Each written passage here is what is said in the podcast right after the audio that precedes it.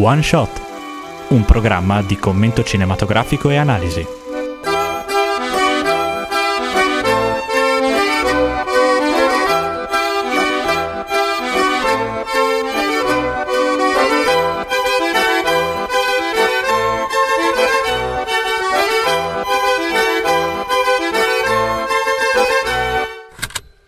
Eccoci qua, siamo tornati dopo questa lunga pausa estiva, però eh, siamo ricchi di novità. Io ho ancora il mio buon vecchio fratello Edoardo, insomma. Buon salve cari. Ecco, quindi... Però, come dicevamo, ci sono delle novità, è vero? Sì, abbiamo un nome con noi importante, un nome aristocratico. Abbiamo con noi Andrea Lucio Chicco.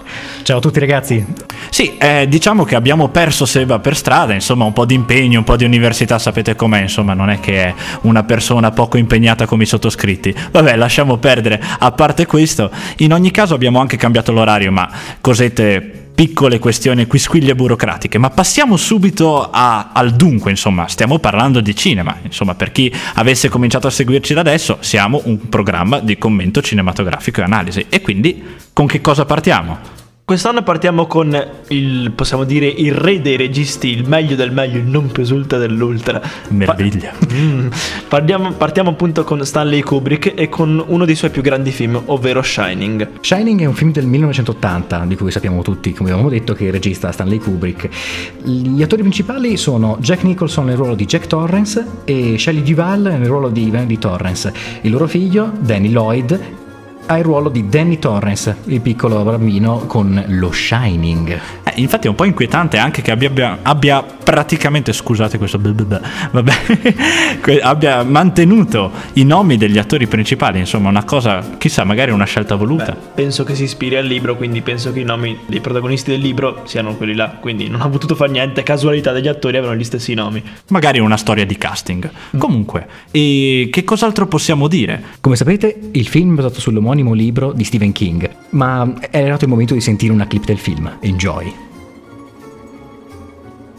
Che sono molto confusa.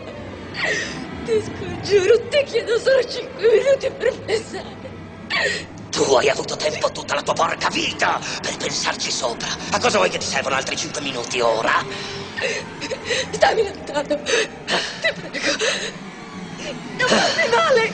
Oh, ma che ti fa niente? Stammi lontano! Wendy? Stammi lontano! Tesoro, luce della mia vita. Non ti farò niente. Solo che devi lasciarmi finire la frase. Ho detto che non ti farò niente. Soltanto quella testa te la spacco in due. Quella tua testolina te la faccio a pezzi. Stammi lontano! Non toccarmi! Non ti faccio niente. Non toccarmi!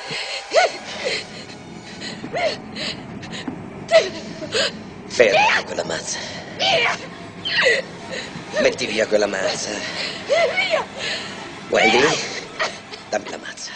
Ecco, come avete sentito, questa è una delle scene più emblematiche del film in sé, perché c'è questa scalinata e questa telecamera che insegue questo Jack Nicholson che sale le scale con una faccia un po' inquietante, ma diciamo che comunque è importante capire anche di che cosa si sta parlando, quindi parliamo un pochino di questa trama. Allora la storia gira attorno a questa famiglia che decide, appunto seguendo il capofamiglia, di andare a trascorrere 5 mesi presso un hotel, eh, appunto Overlook si chiama questo hotel, hotel in, alta, in alta quota. Loro dovranno stare lì a fare custodia all'hotel durante il periodo invernale, il periodo di chiusura, quindi saranno soltanto loro tre all'interno di questo gigantesco albergo. All'interno dell'albergo, che appunto ha dei trascorsi un po' inquietanti, è stato costruito sopra un cimitero indiano e ha, mh, mm, c'è stato anche un omicidio all'interno, insomma un postaccio possiamo dire proprio in parole povere dove stare da soli, support, eh, soprattutto, scusate Ecco, praticamente all'interno di questo albergo cominciano appunto a succedere delle cose strane. Allora Jack, che è il padre famiglia, voleva proprio trovare un attimo di pace per scrivere il suo manoscritto, però eh, ci si rende conto con il passare del tempo che in verità lui sta uscendo proprio pazzo e tutti quanti gli, gli altri, insomma, membri della famiglia, gli altri due membri della famiglia, sono costretti a scappare da questo padre impazzito che tenta di ucciderli proprio. Quindi il film è incentrato su proprio questa discesa nella follia del padre del, del pater familias che poi tramonta con la sua morte all'interno del labirinto mentre stava cercando di inseguire appunto il, il figlioletto, insomma, che terrorizzato scappa nella neve, nella tempesta di neve durante la notte. Quindi un quadretto proprio non proprio romantico, ecco, si può dire, però sicuramente rappresenta in tutto e per tutto uno scenario davvero raccapricciante, agghiacciante proprio perché anche fa anche un po' freddo. Questa battuta era pessima, lo sai. Perdono. Come sapete, Stanley Kubrick è un regista che è molto meticoloso, anzi si racconta che era pure troppo meticoloso, e lasciava molto spazio a messaggi subliminali o anche di altre piccole curiosità. Ad esempio, lo sapevate che il manoscritto che si vede nel film, quello, è stato scritto dalla segretaria di Kubrick ha scritto 500 pagine, ha scritto 500 pagine tutte uguali o comunque con delle piccole modifiche per rendere il testo molto interessante. E sapevate che nel 2008 è stato stampato e venduto al pubblico. Era chiaramente un, non era 500 pagine, ma era 80 pagine, un manoscritto piccolo, diciamo. Ti un... prego, dammi subito tutte quelle pagine scritte in una stessa frase, poi perché è inquietante, sì, è sempre sì. la stessa identica frase. Immagini fan io in brodo di giuggiole per comprare il bellissimo libro pieno di insomma amore, S- suspense suspense esatto di una frase uguale per 800 pagine. E una trama che guarda, non te la racconto neanche, anzi, te la racconto. La frase in inglese originale è All work and no play makes Jack a dull boy, che tradotta in italiano, diciamo a soldoni, si può tradurre come Solo lavoro e niente divertimento rendono Jack un ragazzo noioso. E una cosa molto interessante è la traduzione italiana. La traduzione italiana dice che il mattino ha l'oro in bocca nella versione del libro inglese, perché nella versione italiana nel doppiaggio non è specificata, ma nel libro viene messo come il mattino ha l'oro in bocca. E si può vedere come anche in altre traduzioni sia stata molto interessante il modo in cui in altre lingue sia stata tradotta la frase. Per esempio, tutte alla fine girano intorno al perno del lavoro come per esempio nella versione tedesca viene specificato non rimandare a domani quello che puoi fare oggi, mentre nella versione francese un tieni vale più di due avrai. Alla fine non ve li racconterò tutti, ma girano sempre intorno al diciamo il fil rouge è praticamente il lavoro, il cosa che il lavoro non deve essere il tuo fulcro, diciamo, deve essere, mm, cioè il lavoro, ma deve anche esserci la vita, mm, il divertimento, alla fine questo è il significato originale. È un'interessante riflessione anche sul concetto di alienazione, perché poi alla fine uno dei motivi, forse anche, magari non è la causa, può essere un effetto, però è chiaro che il protagonista Jack è alienato dalla situazione di stare sempre nello stesso posto con le stesse persone. Si tratta proprio di una malattia che si chiama febbre del chiuso, se non ricordo male. Quindi si può contrarre, è reale e quindi uno dovrebbe guardarsi proprio da concentrarsi sempre sulle stesse cose, su questo lavoro. Un'altra piccola chicca nella traduzione è che nella versione inglese il personaggio dice What's up Doc? Praticamente è una citazione al personaggio di Bugs Bunny. Nella versione dei Looney Tunes Bugs Bunny dice la famosa frase What's up Doc, che in italiano è che succede amico. Infatti quando ho visto il film e diceva, lo chiamavano Doc, all'inizio non avevo colto la citazione perché comunque in italiano è famoso amico. Però chiaramente per evitare disambiguazioni diciamo è stato tenuto il Doc al posto dell'amico per rendere comunque la citazione del famoso cartone Bugs Bunny.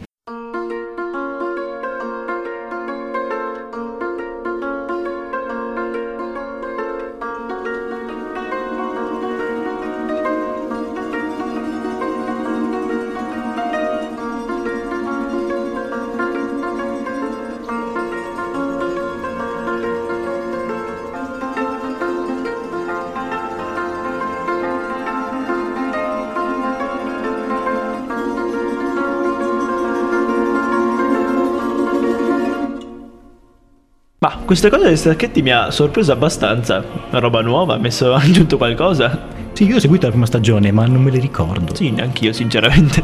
Ragazzi, novità è la parola d'ordine. Wow. Che meraviglia. Beh, beh, meraviglioso. Comunque, stiamo parlando di un regista famoso, parliamo della regia, mi sembra un po' d'obbligo.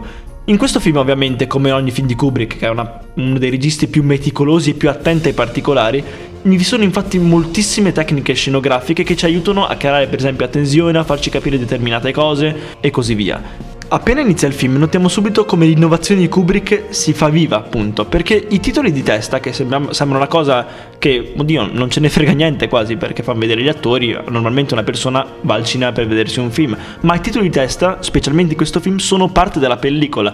Infatti notiamo una prima innovazione I titoli di testa, che normalmente Kubrick li metteva facendoli passare come se fossero dei singoli fotogrammi, qua scorrono dall'alto verso il basso, quindi hanno un movimento i titoli di testa.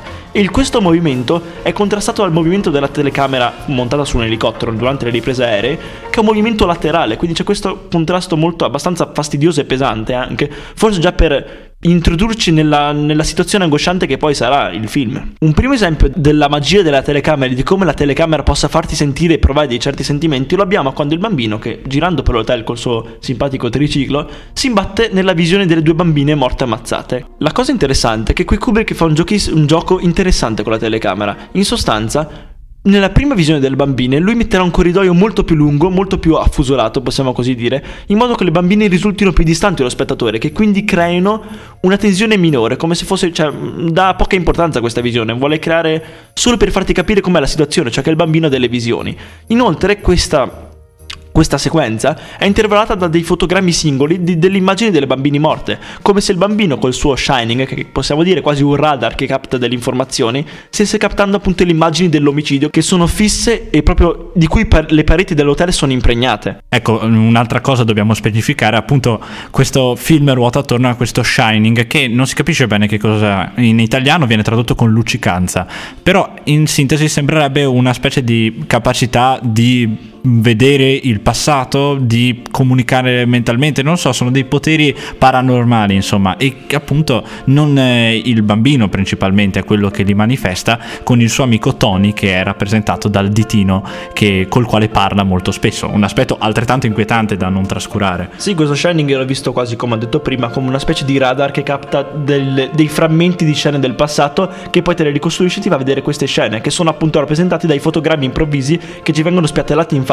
proprio per crearci anche noi questo senso di angoscia che il bambino sta provando perché sta avendo queste visioni rapide e incisive delle bambine morte. La seconda volta invece che noi vediamo le bambine, l'apparizione è molto più violenta, crudele perché anche qui Kubrick mette in atto il suo genio artistico. Il corridoio è molto più corto del corridoio prima, che quindi ci rende le bambine molto più vicine e molto più presenti sul set cinematografico. Infatti quando il bambino gira l'angolo col suo triciclo, ci ritroviamo questa immagine di colpo che non è neanche enfatizzata dal, dalla musica, perché la musica è una musica mm, semplicemente che accompagna la scena. Non è che come i classici film horror che abbiamo il jump scare, per esempio, che l'immagine improvvisa di qualcosa accompagnata da un tonfo, un tonfo, un suono improvviso. Qua non c'è, non serve perché la scena te la fa capire, la sceneggiatura ti fa proprio provare questo senso di colpo. Oddio, mi sono apparse davanti alla faccia. Un'altra cosa molto interessante che fa Kubrick è l'utilizzo della telecamera soprattutto per, diciamo, inseguire personaggi. Per esempio, una scena molto interessante è anche quando per esempio insegue il bambino sul triciclo o la madre quando corre o Jack quando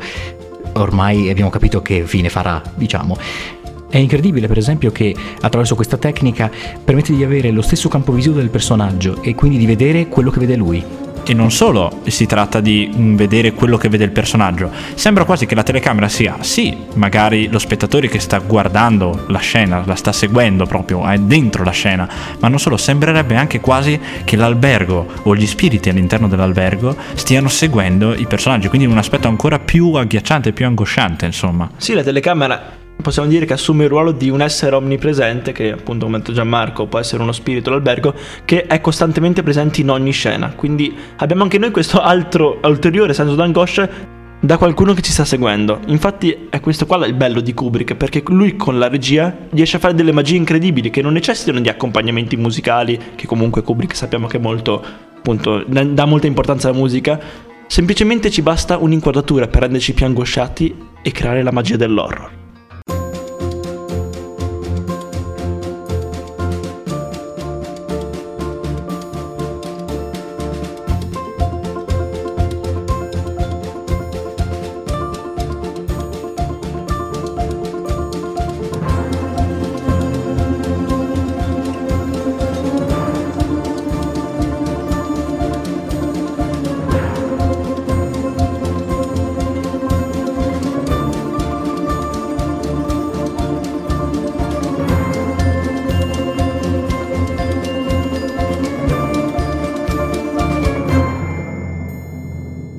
Eccoci qua ragazzi, siamo arrivati comunque al segmento un pochino della ciccia del film. Allora, che cosa ci sta sotto a questo Shining? Beh, allora ci sono alcune cose che sicuramente lasciano perplessi, a prescindere da tutto quanto il lavoro che Kubrick ha voluto fare proprio di eh, appunto messaggi subliminali, abbiamo delle cose un attimo più lampanti. Per esempio, Avete notato, guardando insomma il film, il ruolo che ha lo specchio in certe scene, in certe riprese? Beh, praticamente vediamo molto spesso che i personaggi sembrano appunto essere ripresi normalmente, insomma, da, da, un punto di vista normale della telecamera, ma in verità la telecamera sta riprendendo lo specchio in cui si vede il riflesso del personaggio. Allora, questa cosa che all'inizio sembra semplicemente una tecnica molto interessante dal punto di vista registico, in verità ci vuole dire molto di più, perché infatti il film ragiona tantissimo sul ruolo che ha il vedere e il non vedere qualcosa, sia attraverso lo shining, sia attraverso lo specchio, sia attraverso gli occhi degli, dei, degli attori stessi, noi siamo costantemente di fronte a una specie di doppio della realtà. La stessa televisione, lo stesso film è un doppio della realtà, sono delle immagini, sono degli spettri, ma lo specchio in particolare in queste case ci fa vedere che c'è qualcosa di strano, c'è un altro personaggio all'interno della stanza, anche se ti sembra che sia la stessa persona, in verità non lo è, non lo è coincidono soltanto fisicamente, ma c'è del malvagio di sotto, c'è una specie di doppio malvagio. Infatti molto spesso Nicholson viene inquadrato e sembra normale, però quando si vede la scena convivono contemporaneamente all'interno della stessa stanza Nicholson, la sua immagine e un altro personaggio e la sua immagine è il suo mal- io malvagio che sa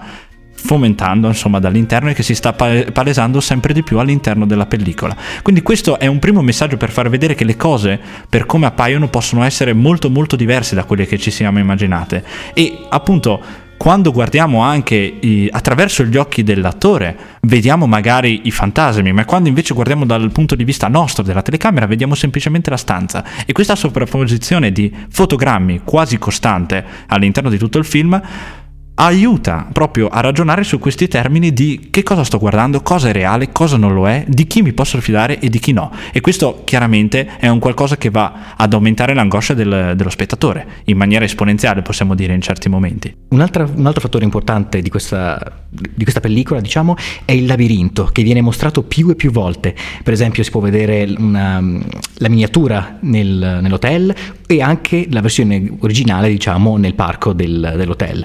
È molto interessante vedere ad esempio la scena quando Jack si avvicina, dopo aver giocato con questa palla, si avvicina alla miniatura, al diorama diciamo, e guarda dall'alto questa, questo labirinto dipanarsi e secondo me questo labirinto rappresenta la mentalità sia di Jack ma di tutti i personaggi, proprio la mente umana che non è altro che un labirinto in cui ci si può perdere. E infatti Jack si perde in questo labirinto, perde tutto quello che è l'essere umano, alla fine perde sia la sua personalità e ne ottiene diciamo una nuova, quella della persona pazza, di questo assassino che nella prima scena dice io non ferirei mai mio figlio. E poi in quell'altra in cui beh, lo insegue come un'accetta, quindi non può essere tanto così. Sì, si può dire proprio che se ha di fronte, proprio nella scena che stavi dicendo tu Andrea, in cui Nicholson guarda dall'alto il, la miniatura del labirinto, si può dire che appunto si è di fronte a un cervello umano, a un reticolo proprio che, di sinapsi che ha alla fine tutti quanti i muri del labirinto e lui dall'alto vede già la sua famiglia correre. Lui in quel momento sembra che l'immagine che ci siamo fatti è che lui abbia sotto controllo la situazione, cioè lui sa come ragiona la sua mente, però già dentro in questa sua proiezione mentale vede la famiglia che corre, che scappa. Forse ha già pianificato di ucciderli? Beh, questa è una nostra supposizione. E possiamo chiudere questo discorso delle riflessioni sul film con un aspetto molto molto particolare. Per chi è stato particolarmente attento all'interno della, della pellicola, troviamo una scena che è, diciamo così, priva di senso c'è un orso, uno vestito da orso insomma, che sta preta- praticando una fellazio a un invitato di queste fantomatiche feste che eh, Jack vive nel corso della sua permanenza insomma all'hotel.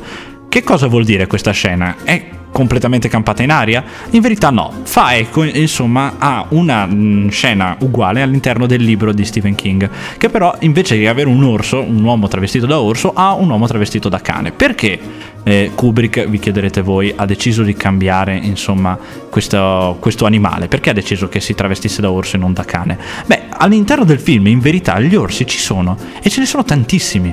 Quindi, che cosa vogliono dire? Allora, se pensate, se guardate bene attentamente, nelle prime scene il bambino eh, Danny, quando viene appunto eh, visitato dalla psicologa, è sdraiato su un orso e poi all'interno della cameretta in cui lui dormirà quando è in un albergo, sopra il suo letto c'è un quadretto con due orsi, uno seduto e uno in piedi. E sul divano c'è un orso bianco vicino ha una mazza da baseball, la mazza da baseball che dopo verrà usata per ferire Jack quando darà di pazzo. Allora, qui possiamo vedere una prima associazione con l'orso e la violenza, ma c'è di più, molto di più, non è casuale, perché all'interno della, eh, della scena in cui Jack gioca con la pallina lanciandola contro il soffitto, ci si ritrova a vedere due orsi per terra posizionati tra gli altri giocattoli in maniera quasi casuale. In verità non è così, perché un orso sul lato a sinistra è di colore bruno con una maglietta rossa, mentre c'è un orsetto di Winnie the Pooh che sbuca da dietro la colonna. Ma quei due orsetti sono posizionati esattamente nelle posizioni in cui più tardi Jack Nicholson, o Jack appunto, ucciderà il vecchio cuoco del, dell'hotel che era venuto a controllare se tutto andava regolarmente, insomma, all'interno dell'hotel. E quindi Quei due orsetti rappresentano esattamente la posizione dei due cadaveri. Si può dire quasi che l'orso sia un presagio di cattivi avvenimenti, sia forse lo spirito stesso del, del, male all'interno dell'albergo che si presenta e si paventa in maniera quasi casuale, ma sempre persistente e presente.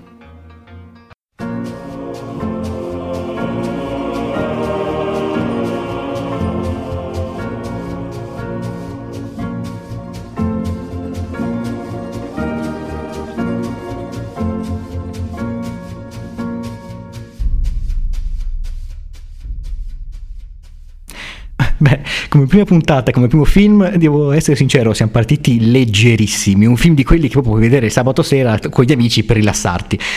E noi alla fine l'abbiamo visto giovedì, dai, insomma, quindi si strucca strucca. Esatto, alla fine, ma l'importante è vederlo con delle persone molto interessanti e sono molto contento di essere qui con voi. Adesso, cosa ne penso del film? Il film è estremamente complesso. Kubrick, come abbiamo parlato anche prima, è un regista che non lascia niente al caso e devo essere sincero, un film che bisogna vedere più di una volta per comprenderlo, perché addirittura ho visto delle, dei documentari che lo smontavano fotogramma per fotogramma.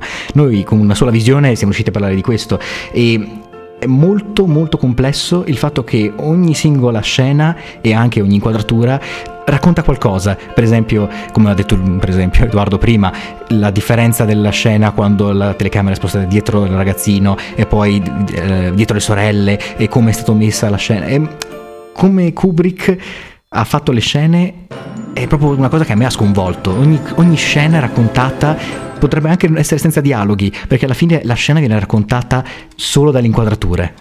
Sì, in effetti questa è una delle cose che piace, a me piace personalmente tantissimo quando c'è un regista che sa usare in maniera sapiente la, la, telecamera e sa dire molto, molto di più rispetto a quanto non sia semplicemente un copione, che a volte è bene andare oltre questo concetto di copione.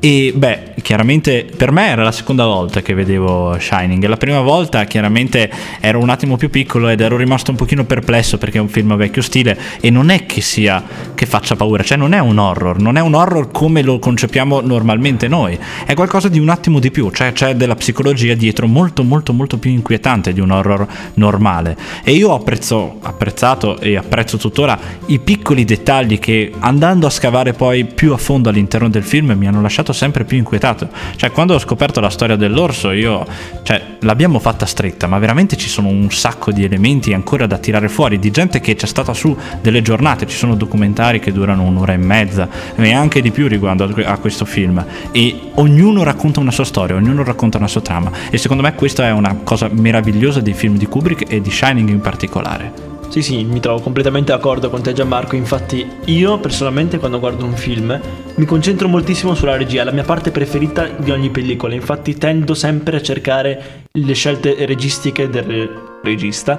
E tutte queste cose così infatti a me piacciono tantissimo.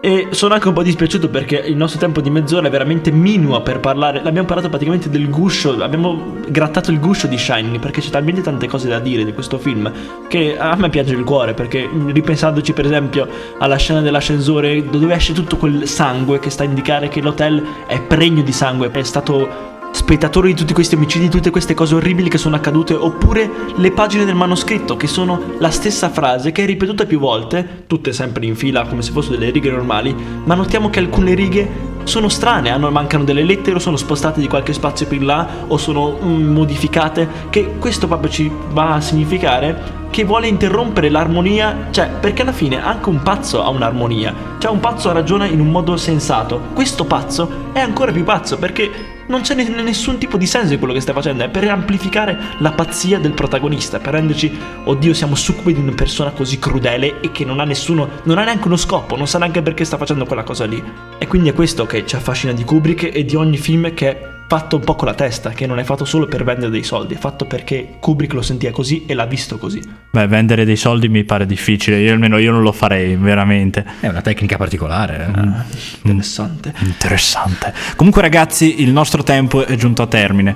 Allora, eh, per la prossima settimana abbiamo deciso di presentarvi Hair, che è appunto un film che ragiona sul rapporto tra appunto intelligenza artificiale, scusatemi, e essere umano, quindi non mancate. Anzi, seguiteci soprattutto sulla nostra pagina Facebook che metteremo un pochino di aggiornamenti, anche un paio di immagini, magari qualche anche piccola curiosità e il nostro podcast chiaramente per qualsiasi evenienza. E se siete molto attivi e vediamo che vi interessa la nostra pagina Facebook, potremo farvi anche fare dei sondaggi per dire che film preferite, magari che film volete sentire sviscerati e più, possiamo dire, i significati latenti delle pellicole che vi piacciono di più. Ci possiamo mettere d'impegno, insomma. Esatto, poi soprattutto mi piace lo sviscerare dei film, rende proprio l'idea del andare a prendere ogni singolo dettaglio e proprio studiarlo sto film. Cercheremo di prenderli proprio. Bene ragazzi, allora grazie per averci seguito, ci sentiamo la settimana prossima.